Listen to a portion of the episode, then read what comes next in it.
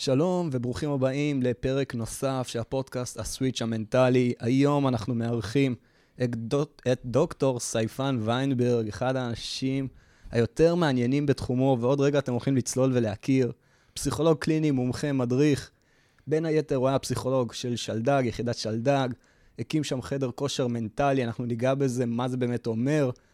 מרצה באוניברסיטת רייכמן, העביר השנה קורס מרתק בפסיכולוגיה מבצעית. ובאמת איש שנוגע בכל כך הרבה דברים, דרך סטארט-אפים בעולם המנטלי, ועד למגע בכוחות הביטחון, ימינה ושמאלה, אנשים, נראה לי הולך להיות פרק מדהים, שהולך לגעת בסוויץ' המנטלי, במקום הכי עמוק והכי מדויק. אז קודם כל, סייפן, תודה שהצטרפת. תודה רבה, תודה שהזמנת. בכיף. אז סייפן, לפני שנצא לדרך, מה זה הסוויץ' המנטלי בשבילך?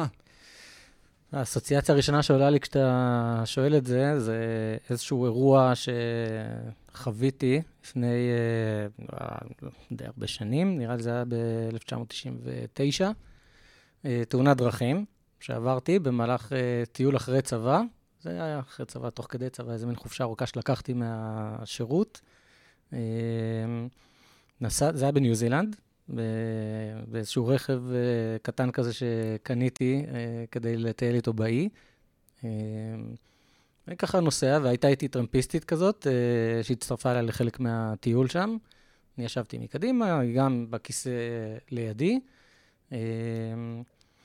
זה רכב די ישן, אוקיי? צר גבוה עם גלגלים קטנים כאלה, וזה, כבר התרגלתי אליו, נסענו עליו די הרבה, ובאחת הנסיעות היה איזשהו עיכול בכביש. לא זוכר כבר מה היה שם, איזשהו משהו, כאילו אמרתי, טוב, צריך, אה, כאילו, באתי לבלום, ואני שם לב שננעלים הגלגלים של הרכב, ו- ופתאום הרכב מתחיל אה, די מהר כזה לשייט ימינה ושמאלה, ואני מרגיש שאני מאבד שליטה על הרכב. עזבתי מיד את הרגל מהבלמים, בלמים חזרו, אה, כאילו הגלגלים חזרו להסתובב, והרכב המשיך לנסוע רגיל, וזה היה מאוד מאוד מבהיל.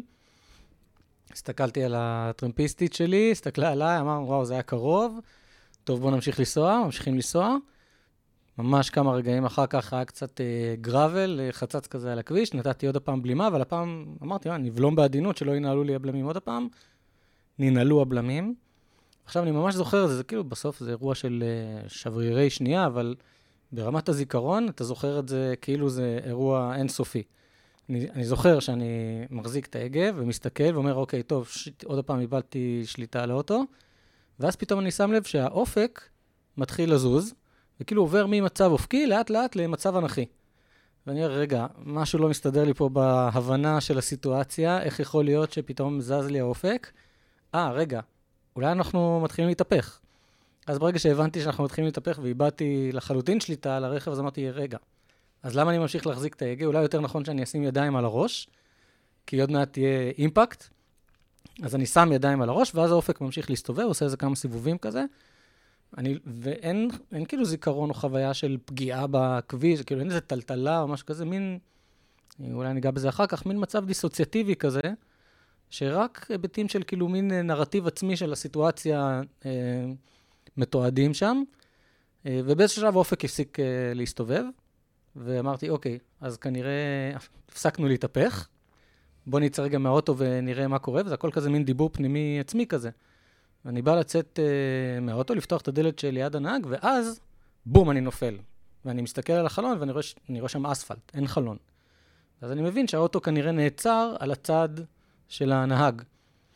אז אני אומר, טוב, אי אפשר לצאת מפה, מה נעשה? נ... בואו נצא רגע מהכיסא, כי אני עדיין במין תנוחת ישיבה כזאת, אבל נשען על הצד. שחרר את החגורה ונעמוד, ורגע נראה גם מה עם הטרמפיסטית, ואני מסתכל רגע לראות מה עם הטרמפיסטית, והמושב ריק. אז אני אומר, או-או, זה לא טוב, אני מסתכל אחורה לראות אם היא מאחורה, לא מאחורה. פתחתי את הזה, נעמדתי, ואז בעצם, זו סיטואציה כאילו שמרגישה סוריאליסטית, אתה עומד על הרצפה, אבל כאילו בתוך הקבינה הם מציץ עם הראש מהחלון של המושב של יד הנהג, והמחזה היה מחזה לא נעים, כאילו אני מסתכל, אני רואה איזה מין שובל של כל הדברים שהיו בתוך האוטו, היה שם אוכל וציוד ותיקים, מפוזר לאורך uh, כמה מטרים טובים, ולא רואה את הטרמפיסטית. וזה היה הרגע הראשון שפתאום הכתה בי החרדה, הפחד. עד אז לא הרגשתי פחד בכלל. אמרתי, וואי, איפה אני אמצא אותה עכשיו? ובאיזה מצב אני אמצא אותה עכשיו. עכשיו, הסיפור ממשיך, והוא עוד ארוך והכול, אתה שאלת על אה, סוויץ'. אבל לפני הסוויץ', אני מאוד סקרן, מה קרה לבחורה? אה, מצאתי אותה, היא נפצעה, היא פונתה במסוק לבית חולים קרוב מחשש לאיזושהי פגיעת אה, בטן, וגם הייתה לה פגיעת ראש. אבל אחר כך בבית חולים הכל היה יחסית שטחי, ורק נשארה שם לאיזה יום-יומיים של השגחה ושחררו אותה. מדהים, ואם אני מסתכל על זה רק בציר, ברצף, בהסתכלות, לפעמים אנחנו בשיא הרוגע, ובשיא הרוגע אנחנו לשיא האקסטרים, mm-hmm. וגם בשיא האקסטרים יש לנו את היכולת להאט בתוך הראש, בתנאי מסוים, כמו שאמרת, לפעמים לטוב, לפעמים לרע, ואחרי זה לחזור למציאות, ולהתמודד עם עוד סיבוב, ועוד סיבוב, ועוד פעולה. כן. בדיעבד, האם היה משהו שהכין אותך לזה? שאלה טובה. אתה יודע, אמרתי מקודם שזה הרגע הראשון שקלטתי שהיא איננה, וזה פתאום הרגע הראשון שבאמת פתאום הרגשתי איזה מין אימה כזאת ואיזושהי חרדה. היו, היו אחר כך, כאילו, אחר כך מצאתי אותה, והגיע אמבולנס, ובדקנו, היו שם עוד כל מיני קטעים שפתאום נפל לי הלב לתחתונים, והחברתי, וגם האנשים שהיו סביבי, כי פחדנו שיש שם איזושהי פציעה יותר חמורה והכל. Uh, אני חושב שחלק מהדברים שככה בהסתכלות uh, לאחור, חשבתי לעצמי, זה שאף פעם אתה לא יכול לדעת באמת איך תגיב במצב אמת. לא, אין דרך לבדוק את זה, לא משנה כמה סימולציות תעשה, וכמה הכנות תעשה, וכמה קורסים, ואימונים, ומטווחים, ו whatever, אתה לא באמת יכול לדעת איך אתה או מישהו אחר יגיבו בסיטואציית אמת. תחת אש, בתאונת דרכים, ובכל מצב אינטנסיבי אחר, עד שאתה באמת לא נמצא שם. וגם אז, יכול מאוד להיות שבתאונה הזאתי תפקדתי טוב, הייתי מודע, לא איבדתי קור רוח, תפקדתי וזה, והייתי מאוד מבסוט על עצמי, כי אמרתי, וואלה, זה בעצם פעם ראשונה שהחוסן הנפשי שלי בא לידי אה, בחינה במצב כזה. מה יהיה בתאונת הדרכים הבאה, שהלוואי ולא תהיה טפו טפו? לא יכול לדעת. אומרת, יכול להיות שתפקדתי טוב וזה ינבא תפקוד טוב גם באיזשהו מצב אה, קיצוני עתידי. אולי משהו נסדק בי בהתמודדות הראשונה הזאת, ואז במצב העתידי, הסדק הזה יתרחב ויבוא יותר לידי ביטוי, ותהיה איזושהי בעיה בתפקוד. נורא נורא קשה לנבא את הדברים האלה. אגב, זה מאוד מעניין, כי זה אחד האתגרים הכי גדולים שלנו. אני גם בהכשרתי כפסיכולוג בתחום הספורט, כשאני מגיע לספורטאי, אני רוצה להכין אותו לביצוע בנקודת קצה. אותו דבר קורה עם לוחמים שאתה הכשרת עשרות אם לא מאות לוחמים בשלדג ובכל מקום.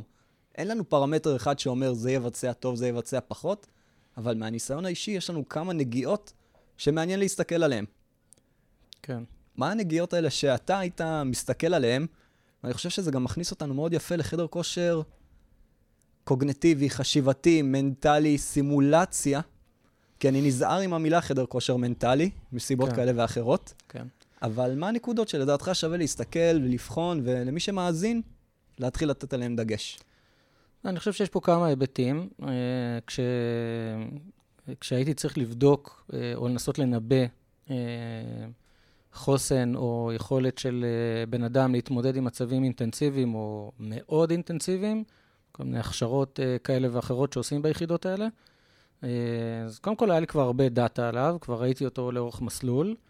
אבל מה שבדרך כלל הייתי עושה זה איזשהו סוג של, אה, קוראים לזה אינטייק אה, בטיפול פסיכולוגי, זו פגישה ראשונה, שנייה, שעושים איזשהו מעבר והיכרות, קבלה לתהליך, אינטייק, אה, של כל הרצף החווייתי וההיסטורי והביוגרפי שהבן אדם מביא איתו לקראת הסיטואציה. ובאינטייק הזה, לקראת ההתמודדות הקיצונית, הייתי שם דגש על חוויות, חוויות אינטנסיביות. עכשיו, אני בכוונה לא קורא לזה חוויות טראומטיות, Mm-hmm. כי זה כבר uh, מותנה במטען שאותו בן אדם uh, מטעין לחוויה האינטנסיבית שהוא חווה. שני אנשים זהים יכולים לעבור בדיוק את אותה חוויה, ובן אדם אחד יפתח תגובה טראומטית לחוויה הזאת, ובן אדם אחר לא. Uh, עכשיו, אם הבן אדם ש... שהייתי מדבר איתו היה יודע לספר על חוויות אינטנסיביות שהוא עבר, הייתי שם לב לאיך הוא מספר אותם, מה הגוון שעולה מתוך הסיפור שלו, כמה החוויות האלה מעובדות. כמה הוא אה, כאילו לוקח אחריות או בעלות עליהם, כאילו ownership על, ה, על ההתמודדות שלו, כמה הוא יודע להביא אותן לידי ביטוי ו, ובעצם לתאר אותן כאיזשהו חלק ממי שהוא היום, או לא. או כמה הוא מאוד מאוד מרחיק אותן, מתאר אותן בצורה מאוד אה, שטחית ו, אה, כזאת, אה, כלומר, החוויה היא שהן לא כאלה מעובדות אצלו. זה היה גורם לי לתהות מה יכולת ההתמודדות שלו עם אינטנסיביות בעתיד. אני חושב שבסוף כל הדברים האלה נובעים או מסתכמים בבגרות ובבשלות אישיותית. ככל שבן אדם הוא יותר בוגר, יותר בשל, הזהות שלו היא יותר, אנחנו קוראים לזה אינטגרטיבית, כלומר, הוא יודע פחות או יותר מי הוא, והפחות או יותר מי הוא די קוהרנטי בכל מיני מצבים ובכל מיני סיטואציות. אז אפשר להגיד בצורה די בטוחה שיש שם איזושהי מידה גבוהה של בשלות ושל אה, בגרות, ואם לא, אז, אז יכול להיות שלא, ויכול להיות שהיכולת להתמודד עם מצבים אינטנסיביים תהיה קשה יותר. Uh, בכל מקרה, בכל התמודדות עם מצב שהוא מאוד מאוד אינטנסיבי, מופעלים כל מיני מנגנונים טבעיים שקיימים אצל כל אחד, והם בגדול גם בריאים, מנגנונים דיסוציאטיביים שעוזרים קצת uh, לפרק חלקים מהסיטואציה כדי שאפשר יהיה לשאת אותה בצורה יותר uh, קלה. ההתמודדות הדיסוציאטיבית הזאת היא בריאה סך הכל, כי נגיד, אני הייתי במצב דיסוציאטיבי בתאונה. לא חוויתי פחד עד שחלחלה איזושהי תובנה מסוימת. לא חוויתי את האימפקט הפיזי של ההתגלגלות. הגוף היה די מנותק בדבר הזה. הזום אין על המהלך של האירועים, שאני יודע לתאר אותו גם היום, הוא גם סוג של מצב דיסוציאטיבי. אתה, יש, זה נקרא דה-ריאליזציה, זאת אומרת, המציאות היא לא בדיוק אותה מציאות כמו שאני חווה אותה שלא בסיטואציית התאונה. אבל אנשים שחלק מהקשיים שהם, למשל, זה זהות שהיא פחות בוגרת ובשלה, יכול מאוד להיות שהשימוש במנגנונים הדיסוציאטיביים יהיה פתולוגי, יהיה לא כל כך טוב, והחוויה הדיסוציאטיבית עוד תימשך גם אחרי שהאירוע כבר יסתיים ונגמר. נכון, אני, אני גם בתפיסתי, ובוא תדייק. שמעתי כמה דברים ממה שאמרת. תפיסתי קודם כל על המנגנוני הגנה. אין פה טוב ורע, כל עוד זה מגן. Mm-hmm. זאת אומרת, לפעמים שאתה מתפקד בצורה דיסוציאטיבית, או מתנתק, או שנייה יוצא החוצה, זה לא טוב או רע. כי לפעמים אתה צריך את זה בשביל להתמודד אם אין לך את הכלים האחרים. Mm-hmm. לפעמים אתה צריך להתקרב, וזה יותר בריא. ודבר נוסף ששמעתי בין השורות שאמרת, ואצלי זה קפץ ישר להורות. שהילד חוזר מבית ספר ושואלים אותו, איך היה לך? העיבוד של החוויה מצד ההורה יכול להיות מאוד מעניין בשביל לראות מה מצב החוסן של הילד. בוא תתאר את החוויה, איך היה לך, אם הוא מתאר את זה בעיה סבבה, ואני לא מדבר על התנג... התנגדות של ילד להורה, אלא האם אני נכנס, האם אני מתאר את זה יותר עמוק. אתה נתת פה כלי אבחוני מדהים לשיחה, אפילו שאני חוזר היום הביתה לאשתי. Mm-hmm. ואיך אני מוציא את זה, איך היה אירוע אינטנסיבי. ולדעת לתחקר אירועים אינטנסיביים עם אחרים זה מדהים, וזה מעלה אותי עוד מדרגה. האם זה משהו שאני יכול לעשות עם עצמי בתהליך חשיבתי? לעצור ולשאול את עצמי מה היה באירוע, ואם אני יכול לאמן את זה, את המטה-קוגניציה, והאם לדעתך זה כלי, ואני שואל שאלה שהיא קשה לתשובה, כלי שיכול לשמש אנשים שמאזינים לנו להתמודדות קצת יותר טובה, לעיבוד קצת יותר טוב, לבשלות, ולהפוך אירועים אינטנסיביים עם אופציה לטראומטיים לאופציה לצמיחה.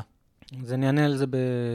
בשתי רמות, אה, והן שתיהן כאלה כלליות, לאו דווקא ספציפית לגבי אירועים אינטנסיביים. אה, קודם כל, אני חושב שכל תהליך שמתרגם מציאות פנימית למציאות חיצונית, יש לו אפקט תרפויטי. מציאות פנימית זה החוויות, הרגשות, האסוציאציות, כל מה שקורה לי בפנים, בראש, בהרהורים, אנשים יגידו בלב, זה כל מיני אה, האנשות כאלה שאנחנו עושים לחוויות האלה, אבל הם שלי והם בפנים, ולא תמיד אנחנו מנסחים אותם, ולא תמיד אנחנו יודעים להגיד במילים מה החוויה הפנימית באמת. אבל, אה, אבל זה, זה העולם הפנימי. העולם החיצוני זה כל מה שקורה מבחוץ, כל מה שקורה מחוץ לי. אוקיי? לצורך העניין, ברמת הפוטנציאל, זה לא באמת חייב להיות ממומש, אבל ברמת הפוטנציאל זה כל מה שאני עושה או עשיתי ומישהו אחר יכול לראות ולהעיד על זה. בין אם יש מישהו אחר ובין אם אין מישהו אחר. עכשיו, כל תהליך של תרגום של המציאות הפנימית שלי למציאות חיצונית, יש לו תרומה אה, מיטיבה, אוקיי? עכשיו, לצורך העניין, זה יכול להיות אה, לכתוב יומן. יכול להיות שבסוף היום אני יושב, בין אם זה להקליד אה, במחשב ובין אם זה לכתוב אה, עם עט בתוך אה, ספר, עם יש עוד אנשים שעושים דברים כאלה, זה בעצם מעביר את החוויה מתוך העולם הפנימי, מה שיש לי בפנים, לעולם חיצוני. גם אם אף אחד אף פעם לא יראה את היומן הזה, זאת מילה כתובה וברמת הפוטנציאל מישהו יכול לראות אותה. אז התרגום הזה, יש לו אפקט תרפויטי כי הוא מנסח חוויה פנימית למילה. לצורך העניין, טיפול uh, בשיחה, פסיכותרפיה, מתרגמת עולם פנימי לעולם חיצוני מול מטפל. אבל מעבר לזה, אומנות, הלחנה, פיסול, ריקוד, כל דבר שיש לו איזשהו אקט מתרגם של חוויה רגשית למציאות חיצונית, יש לו אפקט אה, תרפויטי, ומתוך זה הוא גם יכול לבנות התמודדות יותר טובה, כי הוא מעמיק את המודעות, או את השריר הזה שבעיקר מתפתח בטיפול, שנקרא אינטרוספקציה, זה לא באמת שריר, זה איזושהי מיומנות אה, רגשית. למאזינים שלא מכירים את המונח אינטרוספקציה, בוא תן על זה איזה משפט. אה, התחלתי, אינטרוספקציה זה התבוננות פנימית, היכולת להסתכל פנימה או להפנות את הקשב או את המחשבה שלי לעולם הפנימי שלי ולדעת להעיד על זה, להגיד על זה משהו. אני עכשיו מרגיש, מו, מו, אה, לא יודע מה, מתוסכל, אה, עצוב, שמח, כל יכולת של לשים מילים על החוויה הפנימית שלי היא מיומנות אינטרוספקטיבית. ובעצם התרגום הזה של מציאות פנימית למציאות חיצונית זה להגדיל את יכולת האינטרוספקציה, היא קורית בטיפול, היא קורית בכתיבת יומן, היא קורית בהלחנה, או בכתיבת שירים, או בכל הדברים האלה. בסוף כל התכנים האלה נשאבים מתוך העולם הפנימי שלי והופכים להיות מציאות חיצונית. אז זה, זה, זה מגדיל יכולת, זה, זה משפר מאוד. אגב, זה סופר חשוב, אני חושב, גם בעולם של היום, כי בין אם אתם מודעים לזה ובין אם לא, יש היום מצוקת מטפלים. יש היום באמת דרישה, אנחנו נמצאים במגפה מנטלית. בדידות בעולם הפכה להיות משהו שמאוד מאוד קשה, מחפשים לזה פתרונות. אין מספיק מטפלים, ולפעמים יש את הידע.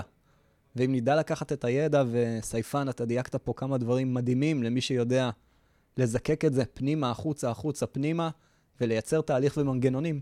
כי לכתוב ביומן זה מנגנון, לדבר עם מישהו זה מנגנון, וככל שנעמיק יהיה קל. עכשיו, אם אני לוקח את זה עוד צעד קדימה לנושא שמאוד מעניין אותי, ובאמת, שמעתי עליך לפני לא מעט שנים. ואמרתי לך את זה גם בפגישה שלנו, מאוד חיכיתי לפגוש אותך ולדבר על הנושא. אני פעם ראשונה ששמעתי, שמעתי עליך בתור מי שהקים סוג של חדר כושר מנטלי ביחידה מיוחדת בצבא. ואמרתי, בואנה, זה גאוני, כי אתה הרבה פעמים מתכונן למבצעים טכני, אופרטיבי, לומד הרבה מידע, ובסוף זה אירוע אינטנסיבי. אמרת שאתה לא יודע איך אתה תגיב, אבל אתה נגעת הרבה מאוד בהכנה שם, מה אתה יכול לספר על איך ניגשים לבנות חדר כושר מנטלי? אז שנייה רגע לפני זה חוב מהשאלה הקודמת, אמרתי שני דברים. הדבר השני, דבר ראשון זה תרגום של מציאות פנימית לחיצונית. הדבר השני, לפעמים יש חוויות שהן כל כך אינטנסיביות וקשות, שצריך שני אנשים כדי לשאת אותן.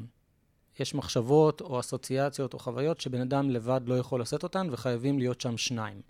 זה לא חייב להיות מטפל, זה יכול להיות מישהו נוסף אחר, בן, בת זוג, אה, חבר, כל בן אדם אחר, לפעמים גם אה, הידיד שלך בער"ן במרכאות, או בנט"ל, או בכל מיני קווי סיוע אחרים. אה, אבל יש לפעמים מחשבות או חלומות או מצבים שצריך שני אנשים כדי לעשות אותם, זה יותר מדי בלתי נסבל, ובן אדם אחד לבד לא יכול. לגבי חדר כושר מנטלי, קודם כל לא הקמתי את זה. כשהגעתי לשלדג זה כבר היה מוקם בערך עשר שנים קודם. מי שייסד את הקונספט הזה ובנה את החדר כושר מנטלי הראשון ביחידת שלדג היה אה, היום דוקטור אה, יובל עודד, שהוא פסיכולוג. אה, יובל התחיל כלוחם בשלדג, בעוונותיו במרכאות אה, התפתח להיות אה, פסיכולוג. מכירים את הציר הזה. כן, אה, חלק, חלק מהם נמצאים איתנו. אה, והוא התחיל לעבוד עם אה, ביו-פידבק, בעצם נראה לי שהחדר כושר המנטלי שהוא הקים ביחידת שלדג היה מהראשונים בצבא, אם לא ה. אה, וכשאני הגעתי לשם זה כבר היה תשתית מוכנה, מודעות לזה ביחידה, שזה היה נפלא, לא צריך היה לעשות איזשהו חינוך ליחידה לגבי התועלת של זה, זה כבר היה קיים, והיחידה כבר אה, השכילה לעבוד עם זה, וזה כן הלך והתפתח במהלך השנים, והיום זה כבר... כלי מאוד מאוד נפוץ בהרבה מאוד יחידות, בטח יחידות עילית, וגם בכל שאר הצבא. זה כלי הרבה יותר נגיש.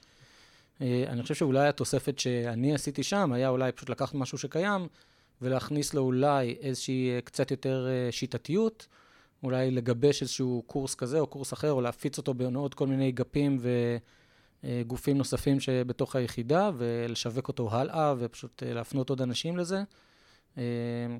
הטכנולוגיה שהתפתחה בלי שום קשר אליי, שאפשרה חדרי מחשב מתוחכמים, ואז לשלב את זה יחד עם עוד, עוד, עוד כל מיני פלטפורמות אה, אימונים אה, דיגיטליות או וירטואליות אחרות, שאפשר לשלב את זה גם בהם. ואז בעצם אה, משם הדרך לשלב את הקונספט הזה של בוא תאמן את היכולת שלך לווסת את עצמך מבחינה רגשית ולהצמיד את זה למיומנות ולבקיאות המבצעית שלך, הדרך הזאת כבר הייתה קצרה. מדהים. עכשיו אני עוד רגע אפנה לך את השאלה של מה זה ביו-פידבק למי שלא מכיר, ואני גם אוסיף עוד איזה נדבך שאתה בטח תיגע בו, וזה ההשפעות הטכנולוגיות על תהליכים מנטליים. בפסיכולוגיה של הספורט אנחנו מאוד מאמינים שכל דבר צריך להיות מדיד, אבל בפסיכולוגיה הקלאסית אנחנו יודעים שיש דברים שמאוד מאוד מאוד קשה למדוד. עכשיו, בביצועים, בהכנה לנקודות קצה, אתה דיברת הרבה על טכנולוגיה. אני מניח שנכנס אייטרקר ומגע וזמן תגובה ומדידות והביו-פידבק שנוגע ברמות עוררות. אז בוא תפתח טיפה למי שמתעניין גם בעולם הזה, מה קיים היום שאנחנו יכולים להשתמש.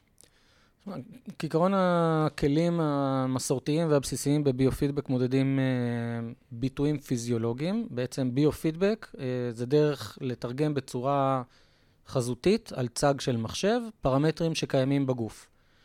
אם אני עכשיו uh, מתמודד עם איזשהו משהו שאולי קצת מעלה את הדריכות שלי או טיפה מלחיץ אותי, אז פרמטרים פיזיולוגיים בגוף יגיבו לזה בהתאם. הדופק ישתנה קצת, מוליכות חשמלית של האור תעלה. Uh, עוד כל מיני פרמטרים אה, פיזיולוגיים נוספים, ורוב אה, כלי הביו-פידבק הטיפוליים בתחום של בריאות הנפש מתייחסים לשני הפרמטרים האלה, לשינויים בקצב הלב, heart rate variability, ולשינויים במוליכות החשמלית של האור.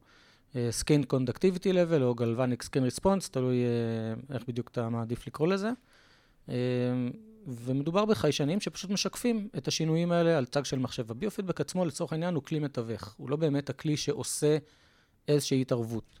מה שבאמת עושה את השינוי זה התרגילים שאתה לומד להשתמש בהם, ואז בעצם הביופידבק מראה לך שזה באמת משפיע ובאמת עובד. למשל, אנשים משימתיים, אנשי עסקים, uh, אנשי הייטק, לוחמים ביחידות uh, מבצעיות, הם אנשים של תכלס. כאילו, או שתראה לי שזה עובד, או שאל תבזבז לי את הזמן. יש אנשים אחרים שאתה יודע, מספיק שתגיד להם, תנשום ככה, ותעשה ככה, ותדמיין, והכל וזה, והם מאוד מאוד אינטואיט ומבינים את זה, והם ישר ירכשו את הכלי.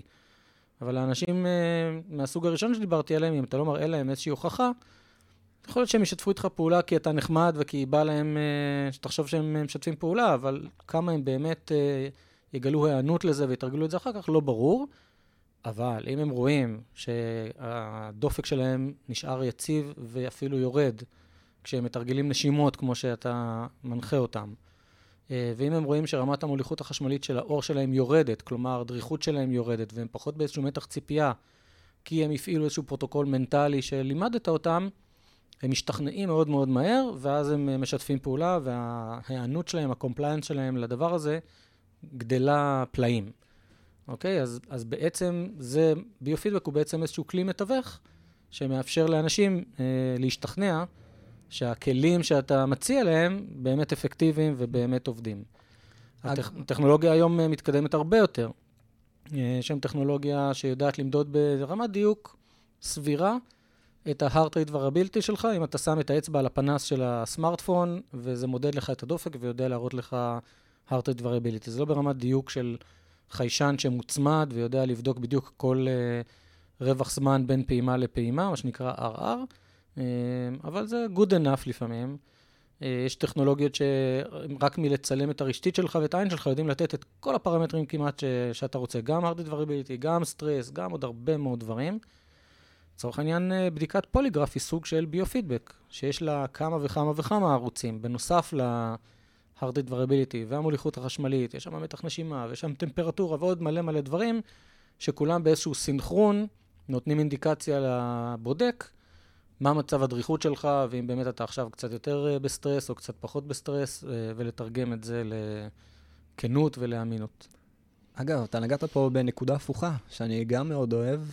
אני, שאני עובד עם ביו-פידבק, אני מאוד אוהב את הכלי, כי הוא לפעמים נותן לי מידע בצורה ישירה שלא תלויה בפרשנות ודברים אחרים. לדוגמה, בן אדם שיכול להגיד, בואנה, אני מאוד אוהב נשימות, אבל בתכלס, זה לא משפיע ומרגיע אותו כמו מיקוד מבט חיצוני, או כמו mm-hmm. טכניקה אחרת. וביו-פילדבק הרבה פעמים, עבורי לפחות, נותן את היכולת למצוא את הטכניקות שיהפכו לאסטרטגיות המותאמות לבן אדם, אני חושב שזה מהצד שלי עוד איזה כלי מדהים בביו-פידבק, ואני מאוד מסכים איתך, זה כלי. כן, אה, כשעובדים עם ביו-פידבק ו... ומלמדים ויסות ומלמדים הכשרה ומנסים לבדוק באמת איזה טכניקה מתאימה יותר לבן אדם שאיתו אתה עובד, אז בונים איתו פרופיל ורואים איך באופן כללי הוא מגיב להפרעה במרכאות, כלומר לאיזשהו משהו שמעלה את הסטרס שלו. אם זה משתכך אצלו, התגובה הפיזיולוגית יחסית מהר, אם זה הולך ומסלים, וברגע שהוא כבר נלחץ, אז זה כבר הולך ונלחץ יותר ויותר ויותר. ואז אה, אחרי שהוא קצת רכש מיומנות בסיסית בכלים של או נשימה, או הרפיה פיזית, או אה, כלים אה, מנטליים של דמיון ומיינדפולנס, רואים מה משכך לו את ההפרעה הזאתי מהר יותר.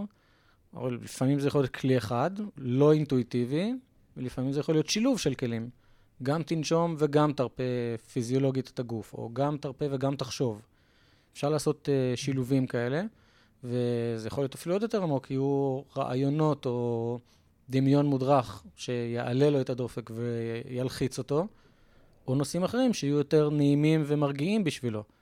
יש אנשים שנוח להם יותר לחשוב על uh, דמות שמשרה בהם ביטחון ו- ורוגע, ויש אנשים שיותר נוח להם לחשוב על מקום פסטורלי ומבודד, בלי אף אחד, שנעים להם שם וכולי, או איזשהו זיכרון חיובי שנעים להם לחזור אליו.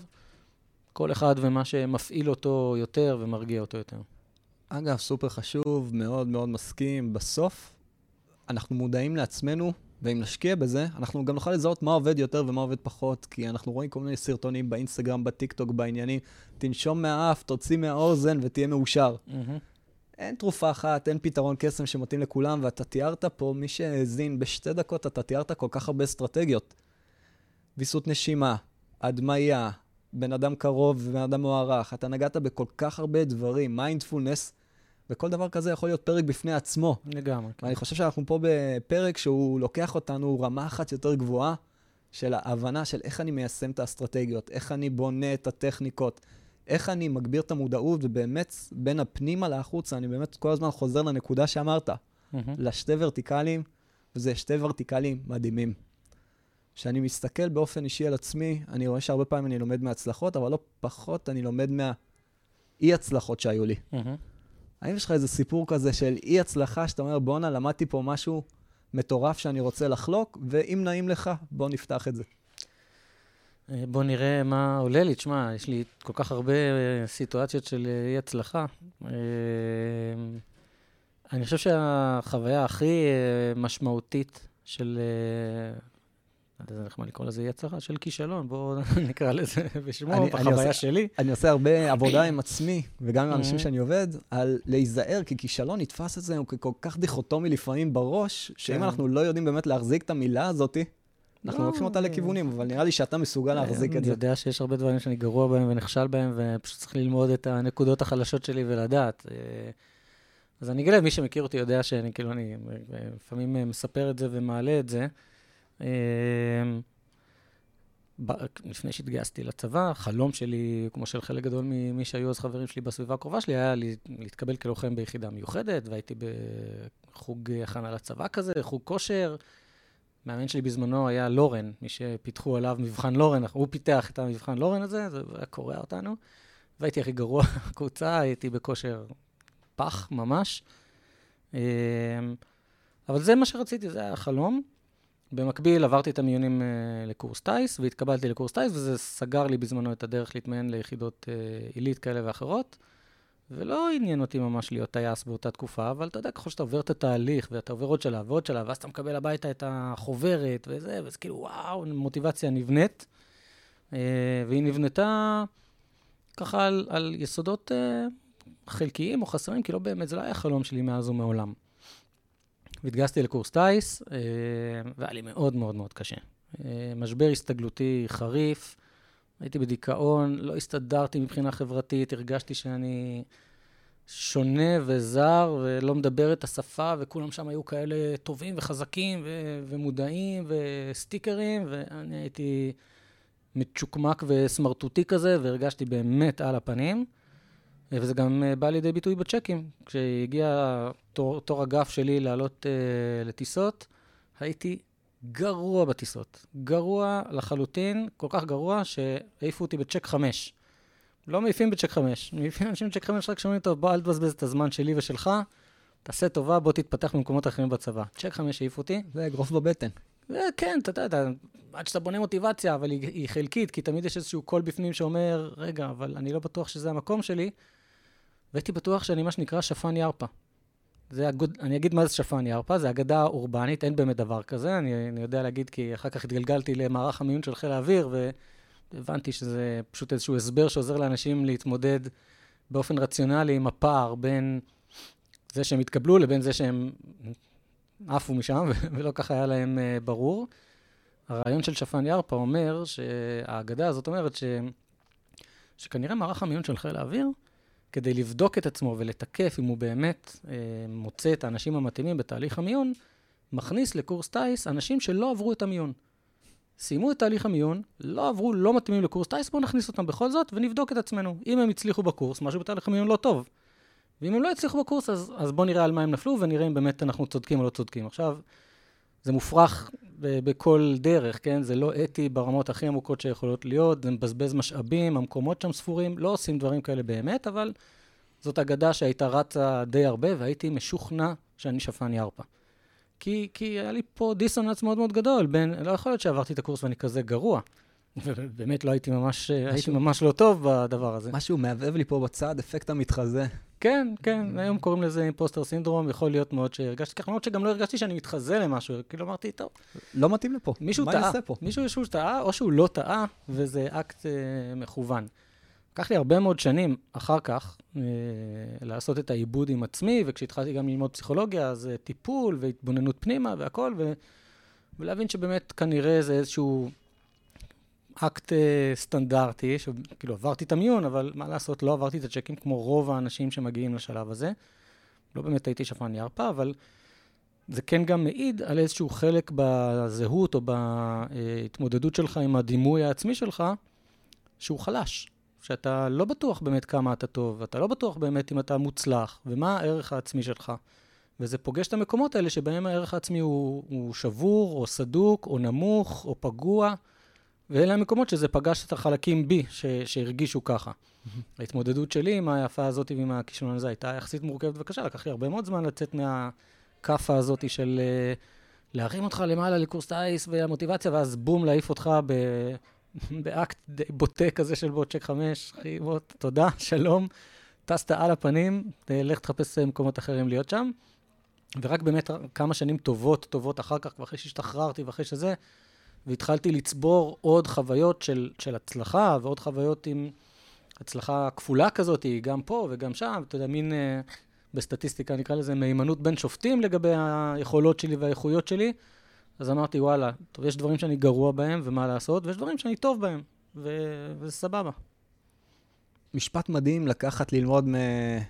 מתהליך ומנפילה, ואני חושב שיש לו הרבה נקודות ממשק לעוד הרבה נקודות בחיים.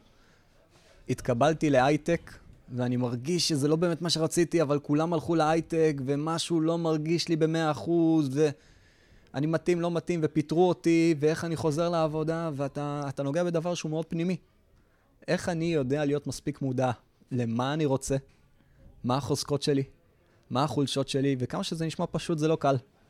זה מאוד לא קל, אני פוגש את זה בקליניקה שלי המון.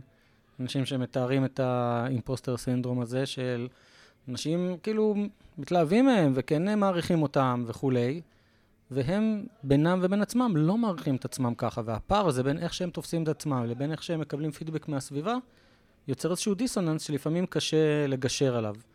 עכשיו, הרבה פעמים הדיסוננס הזה יכול להתיישב או להיפטר כתלות בחוויות שאתה צובר, וכתלות באמון שאתה נותן בדמות שכן מכירה בך ומעריכה אותך.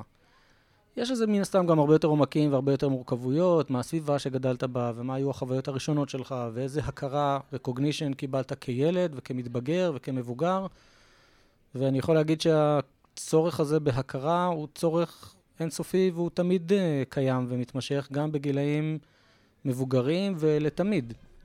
זה מאוד מאוד uh, משנה באיזה סביבה אתה נמצא ולאיזה הכרה אתה זוכה, ויש מקומות ותפקידים שבהם אתה נמצא מאוד לבד. זה בעיקר מקומות שהם בראש הפירמידה, אם אתה מנכ"ל של איזשהו גוף, או מנהל, או עובד לבד, ואין מסביבך אנשים ב-level שלך, peer group כאלה שלידך, שאתה יכול אה, לסמוך על זה שהם אומרים לך משהו, כי לא תמיד אתה יכול לסמוך על מי שמתחתיך, יכול להיות שהוא, לא יודע מה, יש לו איזה אינטרס. אתה לא יכול לסמוך על מי שמעליך, כי אולי גם לו יש איזשהו אינטרס אחר או הפוך. קשה לסמוך על החוות דעת שאתה מקבל היום, בטח גם היום בעידן שבו אתה מופצץ בדימויים מכל מיני מקומות, ואתה יודע שהדימויים האלה הם אה, מפולטרים, והם כנראה לא באמת uh, אמיתיים לגמרי ולא כנים. אתה מאוד מאוד עסוק במה הפידבק הכן והנכון, ואתה מאוד מאוד צמא להכרה. ולפעמים במקומות האלה גם מרגישים מאוד בודדים. uh, ואנשים שמצליחים להתמודד עם הדיסוננס הזה, הם אנשים שבאמת משהו פנימי, גרעין פנימי בהם, יציב ומיושב, וזה ככה מחזיר אותנו לבגרות ולבשלות שדיברתי עליה מקודם. כדי לדעת, לדעת איפה אתה ולדעת uh, מי אתה ובמה אתה טוב ובמה אתה לא טוב. Uh, ובהיבט הזה אני גם חייב להגיד שהרבה פעמים טיפול באמת מאוד מאוד עוזר. לנסח ולהבין מה, מה הנכון שלך ומה הלא נכון שלך. גם נגעת, טיפול יכול להיות בהרבה מאוד מובנים, וזה סוג של ביצה ותרנגולת. כי בסופו של דבר כולנו מחפשים פידבקים ואישושים והכרה, ואם אנחנו מסתמכים רק על פידבקים והכרה, אנחנו עוד יותר מחזקים את ה... נקרא לזה, המפלצת שבפנים, שמחפשת את זה ולא יודעת מה אמיתי ומה לא, ואתה אומר, בוא נלך פנימה בשביל להגיע החוצה. ביצה ותרנגולת, קשה לדעת איפה להתחיל. הכוונת אנשים לעבודה פנימה, לטיפול, לטיפול עצמי, לעבודה. מה אפשר לעשות עם הסביבה? אה, מה אפשר לעשות עם הסביבה? אה, שאלה מצוינת. אני חושב שה... כל החשיבה שלי וכל האג'נדה המקצועית שלי היא יותר uh, מה אני יכול לעשות עם עצמי ופחות מה אני יכול לעשות עם הסביבה. הסביבה... אנחנו, אנחנו מאוד משלימים פה, אני כן. מאוד נהנה מכל מה שאתה מדבר, וגם התפיסות שלנו בחלק מאוד דומות, חלק קצת שונות, משלימות. אני מאוד אוהב עבודה על סביבה, על יצירת סביבה, ארגון, מנגנוני תמיכה חיצוניים, חברתיים. דיברנו היום הרבה מאוד פנימה, ואני רוצה לראות איפה הנקודות ממשק בעיניים שלך. אז, אז אה, אני, אני אמשיך רגע את מה שהתחלתי להגיד לפני זה. אצלנו, הפסיכולוגים הקליניים, הסביבה רק מפריעה להבנה. זאת אומרת, כשאני יושב עם אנשים בתוך הקליניקה ואנחנו מדברים בתוך המרחב הטיפולי והכול, האמת, במרכאות, שנמצאת מחוץ לחדר, רק מפריעה לנו, כאילו, עזוב אותה. זה לא מעניין אותי עכשיו, מה שמעניין אותי זה רק העולם הפנימי שלך, ואיך אתה מאבד אותו ומבין אותו וכולי. אין אמת. הכל מאוד נתון לפרשנות סובייקטיבית שלך, ואמת של היום היא לא האמת של אתמול ושל מחר.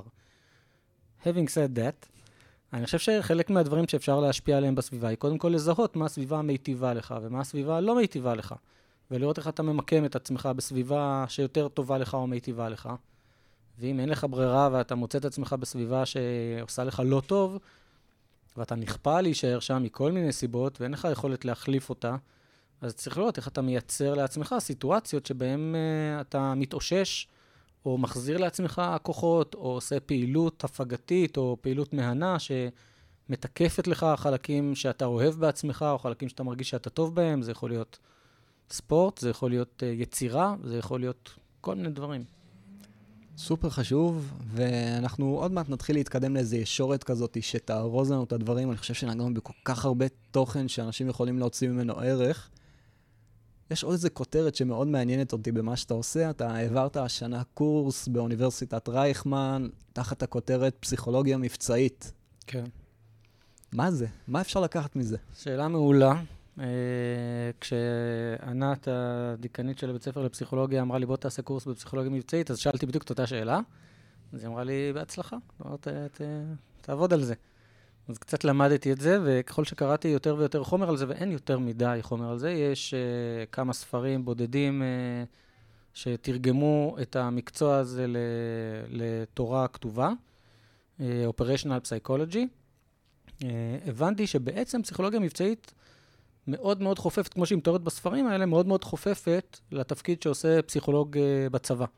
כאילו זה כאילו, כאילו מתבקש ומובן מאליו שפסיכולוגיה מבצעית תהיה קשורה לפסיכולוגים בצבא, זה כאילו כמעט אותם מילים, אבל לא רק. אני חושב שהיא מאוד מאוד רלוונטית לכל איש מקצוע בתחום בריאות הנפש, שמתעסק, שקהל הלקוחות שלו במרכאות, מתעסק עם מציאות אינטנסיבית.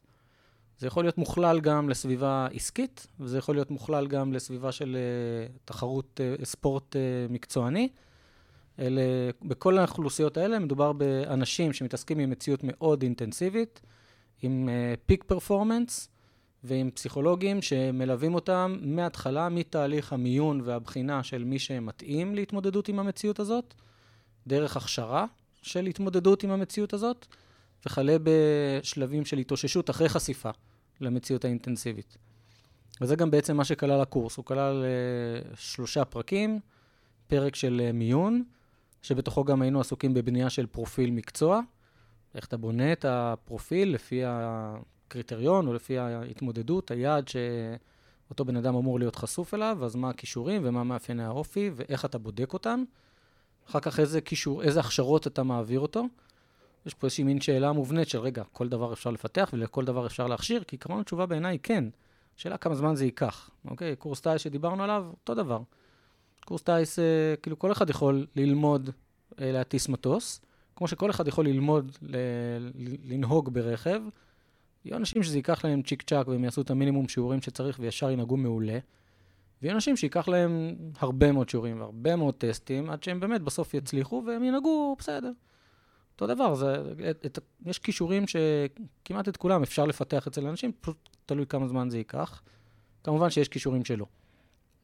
אה, והפרק האחרון בקורס היה טכניקות של אה, התאוששות אחרי חשיפה לאירועים אינטנסיביים, ועברנו וציינו אה, מספר טכניקות, תרגלנו טכניקה אחת שנקראת debriefing, וזהו, זה בגדול היה הקורס. אגב, זה מדהים, כי אתה נגעת ב debriefing, זה אחד הדברים שגם עלו בפרק, אחד הפרקים הקודמים, עם גור שרייבמן, תת-אלוף במילואים, היה מפקד השייטת, מפקד בה"ד 1, ודיברנו על תרבות התחקור ביחידות מיוחדות ואצל ספורטאים, ככלי להתפתחות ולצמיחה, אבל לא פחות חשוב, לעיבוד של מה שהיה. ראינו את זה באספקטים של PTSD, של פוסט-טראומה, ובעוד הרבה מאוד דברים. אני חושב שהחלוקה הזאת לשלושה שלבים עושה יופי של סדר בראש, כי פתאום מה אני יכול לעשות? אני יכול לקחת את זה ולהתחיל לעצב תוכנית פעולה. Mm-hmm. האם אפשר לבד? לפעמים. האם אפשר עם עוד מישהו? כמעט תמיד. עדיף, כן. עדיף, אבל אנחנו ישראלים. כן. אז אנחנו נותנים את כל האופציות, אנחנו מושיטים את היד, מי שרוצה, לוקח אותה. שאלה שאני חושב שמייצגת לקראת סיום את השיח איתנו. אם סייפן של היום היה פוגש את סייפן של פעם. מה היית אומר לעצמך בשביל לחסוך את הכאב ולהגיע קצת יותר גבוה? וואי, שאלה מעולה. אה, יש לי תשובה, אבל אני לא כך יודע אם הסייפן של פעם היה מקבל אותה. יכול להיות שהוא היה הודף אותה. רוב הסיכויים אה, שלו. רוב הסיכויים שלו, אבל אה, זה היה לבוא, להניח יד על הכתף ולהגיד, אתה בסדר, אח שלי, כאילו, בוא. קבלה. כן, קבלה, וזה בסדר, ויהיו דברים שאתה תהיה טוב בהם, ויהיו דברים שאתה לא תהיה טוב בהם, וזה לא אומר שום דבר על מי אתה באופן כללי. ואתה יודע, כל מיני משפטי mentoring כאלה, זמן זה דבר טוב, והכל קורה לטובה, ולא צריך לקחת uh, דברים uh, מחוץ לפרופורציה. Uh, כן. מדהים, אני חושב שזה גם אחלה של מסר לכל מי שמאזין ושרד איתנו עד עכשיו. הכל בסדר. כן.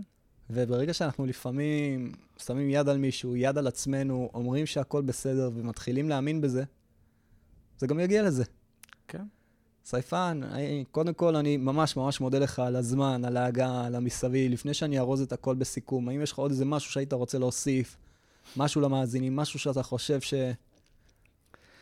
אה, קודם כל, תודה שהזמנת אותי, מאוד נהניתי ומאוד שמחתי, שאלות שככה עוררו בי מחשבה ועניין, אה, אז, אז תודה על זה. אני חושב שאחד הדברים שמובילים אה, אותי לפחות, ואני גם, כשאני מדריך וכשאני מלמד, אני גם אומר אותם לא מעט, זה שאחד הדברים הכי משמעותיים שצריכים להיות זה איזושהי יושרה. יושרה גם מקצועית וגם אישית, להיות אמיתיים, להיות כנים ו... ולדעת אה, מה גבולות הגזרה. אני חושב שאחד הדברים שמייחדים את, אה, את המקצוע שלנו זה אתיקה. יש לנו אתיקה מקצועית מאוד מוגדרת ומאוד מבוססת, ואנחנו פועלים בתוך גבולות גזרה ברורים של כללי אתיקה, ואני חושב שזה מתווה את היושרה המקצועית שלנו. אה, אז הייתי מאחל לכל איש מקצוע לנסח לעצמו את האתיקה שלו, זה לא קיים בהרבה מאוד מקצועות. ול, ולזהויות הלא מקצועיות של כל אחד מאיתנו, אז גם להגדיר איזושהי אתיקה אישית, ערכים, ולפעול לפיהם ולהיות טובים. וואלה, איזה כיף. כל כך הרבה ערך בפרק, שבאמת, אני לא יודע אף פעם, כשאנחנו מתחילים פרק, כמה זמן הוא ייקח, לאן הוא ייקח אותנו. הרגשתי שאחד הפרקים שצללנו קצת יותר עמוק, אנחנו נגענו ב-ownership, נגענו בקשב, אינטרוספקציה, תהליכים, נגענו בשתי זוויות, פנימה החוצה, החוצה פנימה. אנחנו דיברנו קצת על הביחד, על החשיבות, שלפעמים קצת קשה, איך אנחנו מפצלים את זה, איך אנחנו נעזרים. דיברנו על החדר כושר המנטלי, על ביו-פידבק, על כלים טכנולוגיים, על מדדים עצמיים. אין תרופה אחת, אין פתרון קסם אחד שמתאים לכולם. דיברנו לא מעט על פידבק ועל הכרה.